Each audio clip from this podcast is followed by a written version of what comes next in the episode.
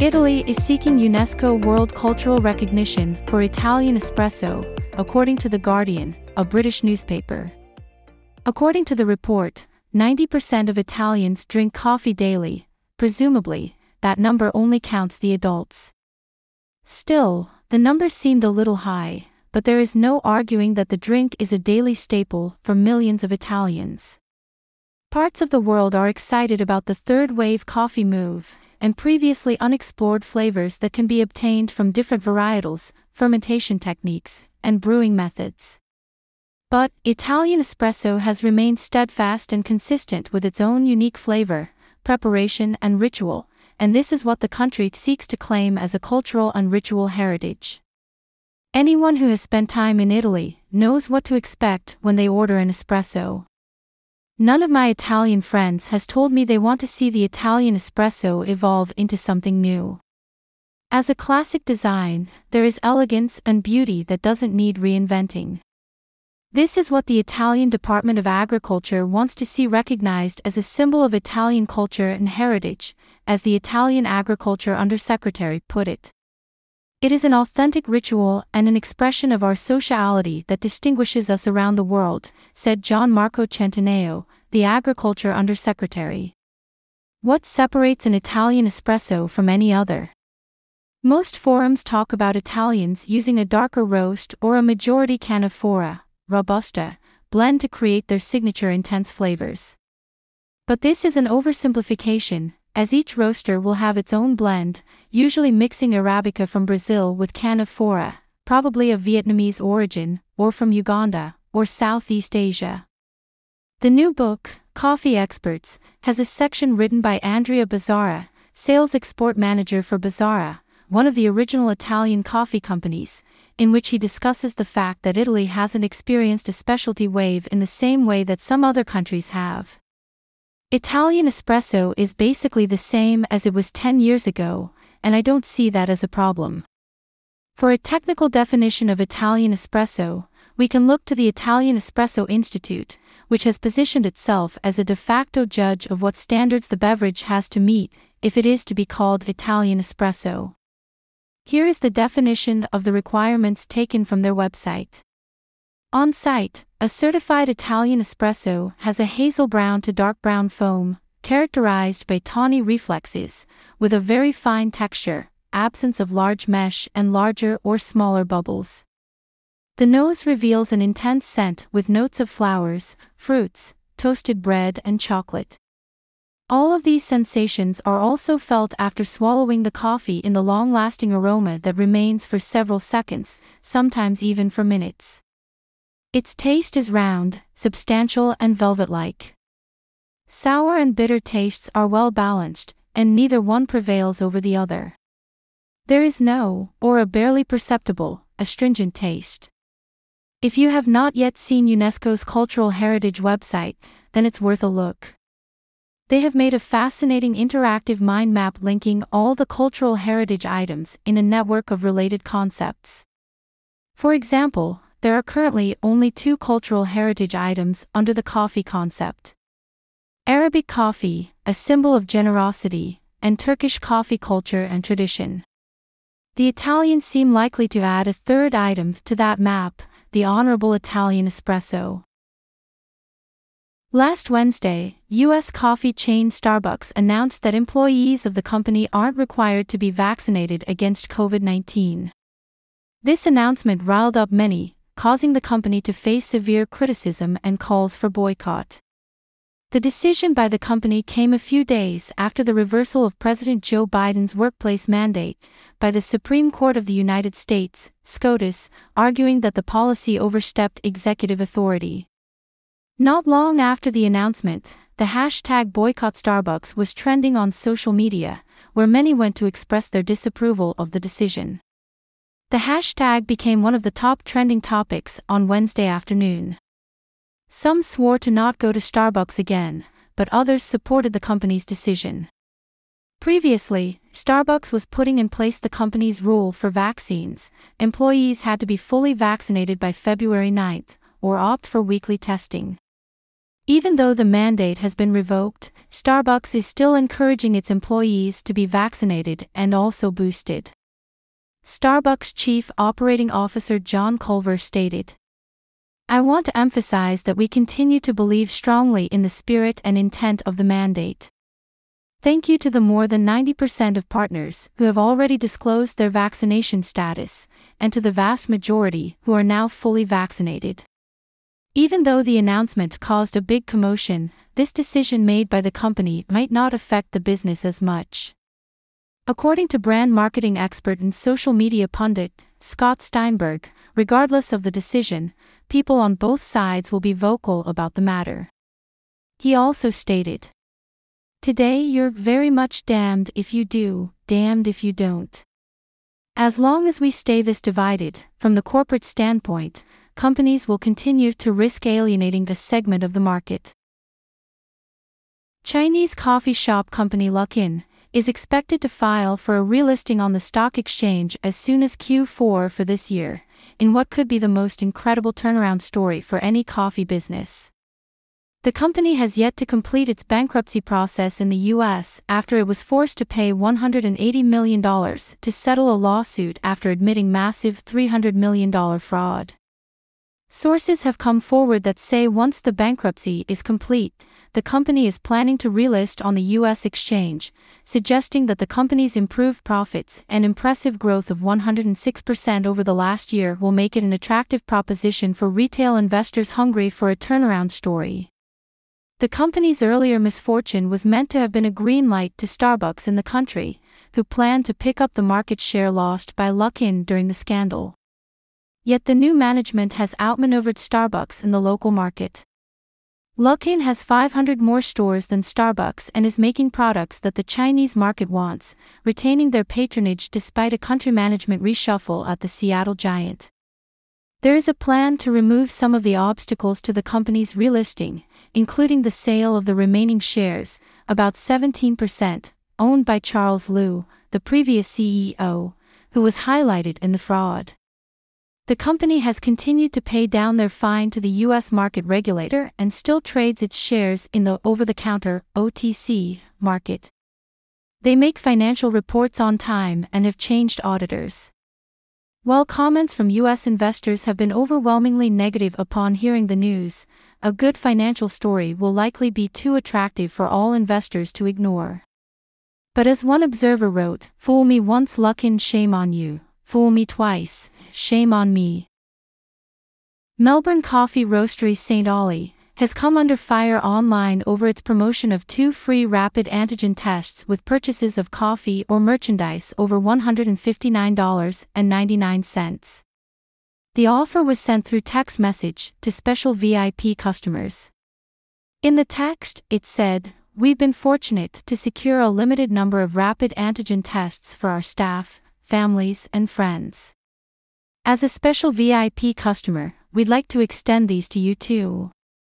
St. Ali sent out the offer message just a day after an announcement by the Australian Competition and Consumer Commission, ACCC, claiming they have significant concerns regarding the prices and availability of rapid antigen tests after receiving more than 1,800 reports of price gouging from the public.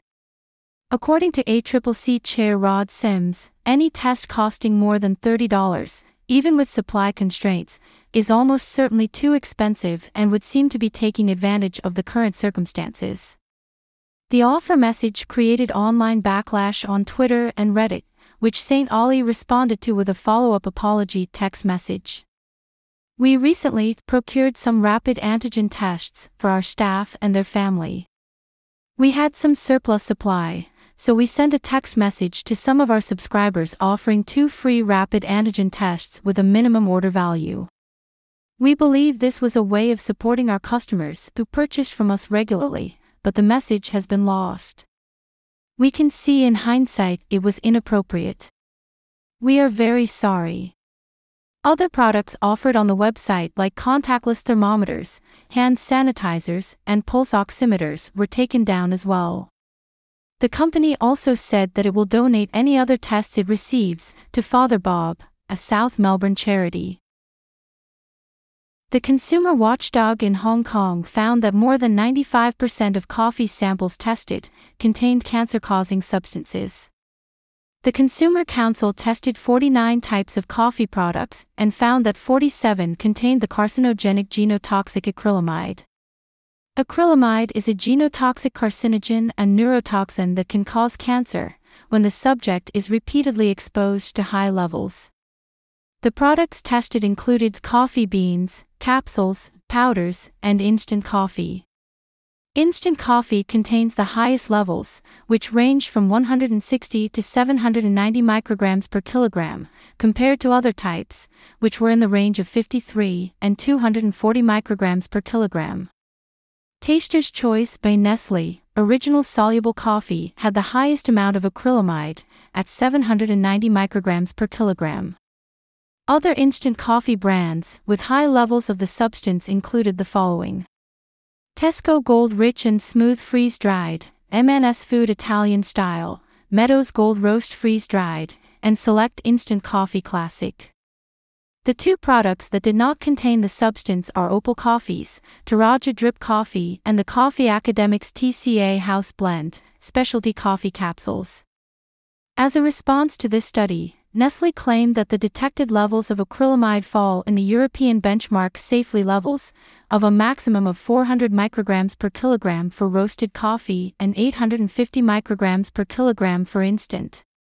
Chairwoman of the Council's Research and Testing Committee, Nora Tam Fung Yi, stated that while the acrylamide content in coffee is lower than in fried foods, consumers should pay attention to the amount and frequency of consumption when drinking coffee to reduce the intake of acrylamide.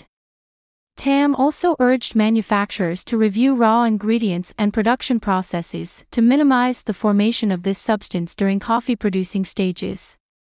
However, the Council's chief executive, Gilly Wong Fung Han, is adamant that excessive consumption of the coffee products in this study can negatively affect health over the long term, despite a previous Center for Food Safety study concluding that there is minimal health risk from acrylamide exposure. The surging demand for coffee affects the world, and environmentalists and scientists are researching more sustainable methods of coffee production. In just the last three decades alone, there was a 60% increase in production, due to the rising demand for coffee, according to the International Coffee Organization. However, the increase in output also means an increase in the resources required to support the production, which impacts the environment, notably increasing the risk of further deforestation and using large quantities of fresh water.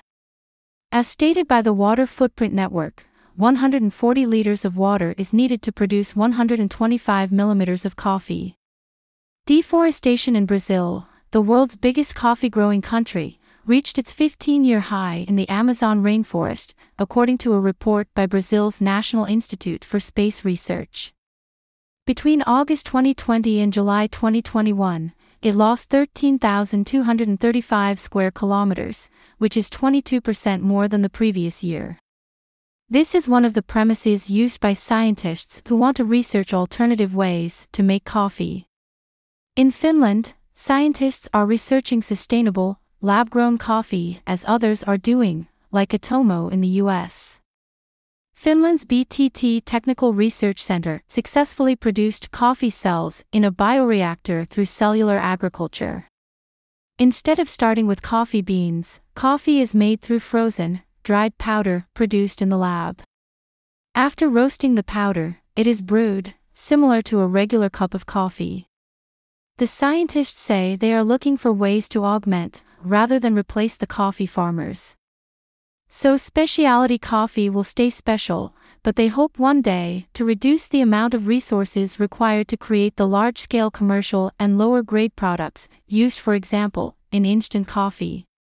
This innovation has potential one day to remove a few of the issues the coffee industry is currently facing. For example, deforestation is not required for production, nor the usage of significant amounts of fresh water, since these bioreactors can recycle the water used. On top of using this bioreactor means coffee can be produced at any time with temperatures and weather conditions being controlled. Not only can this solve the supply volatility, but it also eliminates the transportation process, traceability, and transparency issues.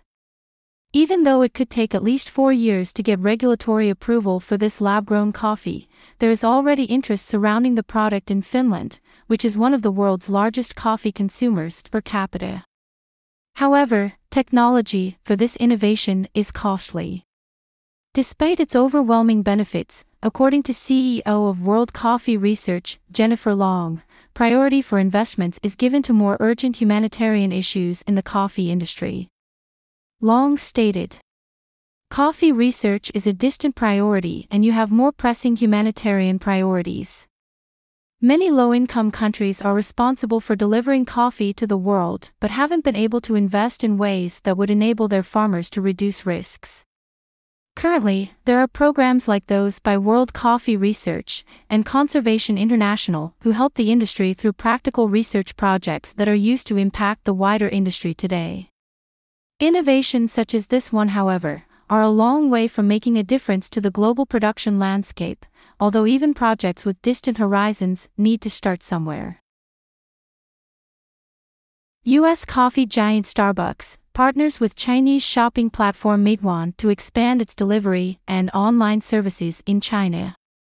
Meituan is the biggest food delivery platform in China, as well as one of the most popular, super apps, referring to apps that offer several services in one. Even though there's already the regular Starbucks app in China, the Meituan app will provide more customization options. According to Starbucks, this partnership is the delivery debut of its Starbucks Reserve range in China, which has a more premium range of coffee. In addition, members of the Starbucks Customers Rewards scheme called Starbucks Rewards will still receive the same benefits on the Meituan app. On top of the online experience, the two companies also work together on offline experiences. The Meituan app offers services like reserving areas in selected China stores for private events and signing up for events and activities organized by local stores. Starbucks stated that 60 of their Beijing, Shanghai, Shenzhen, and Chengdu outlets are now available for these services through the Meituan app. Starbucks also plans on expanding its offered services on the app further, including a unique page for every one of its 5,000 stores in China by the end of the year, where users will be able to order coffee and browse through local events and activities. As users in China prefer using these super apps, this partnership with Meituan might potentially assist Starbucks in its position in its biggest market outside of the US, as the company faces increasing competition from local businesses.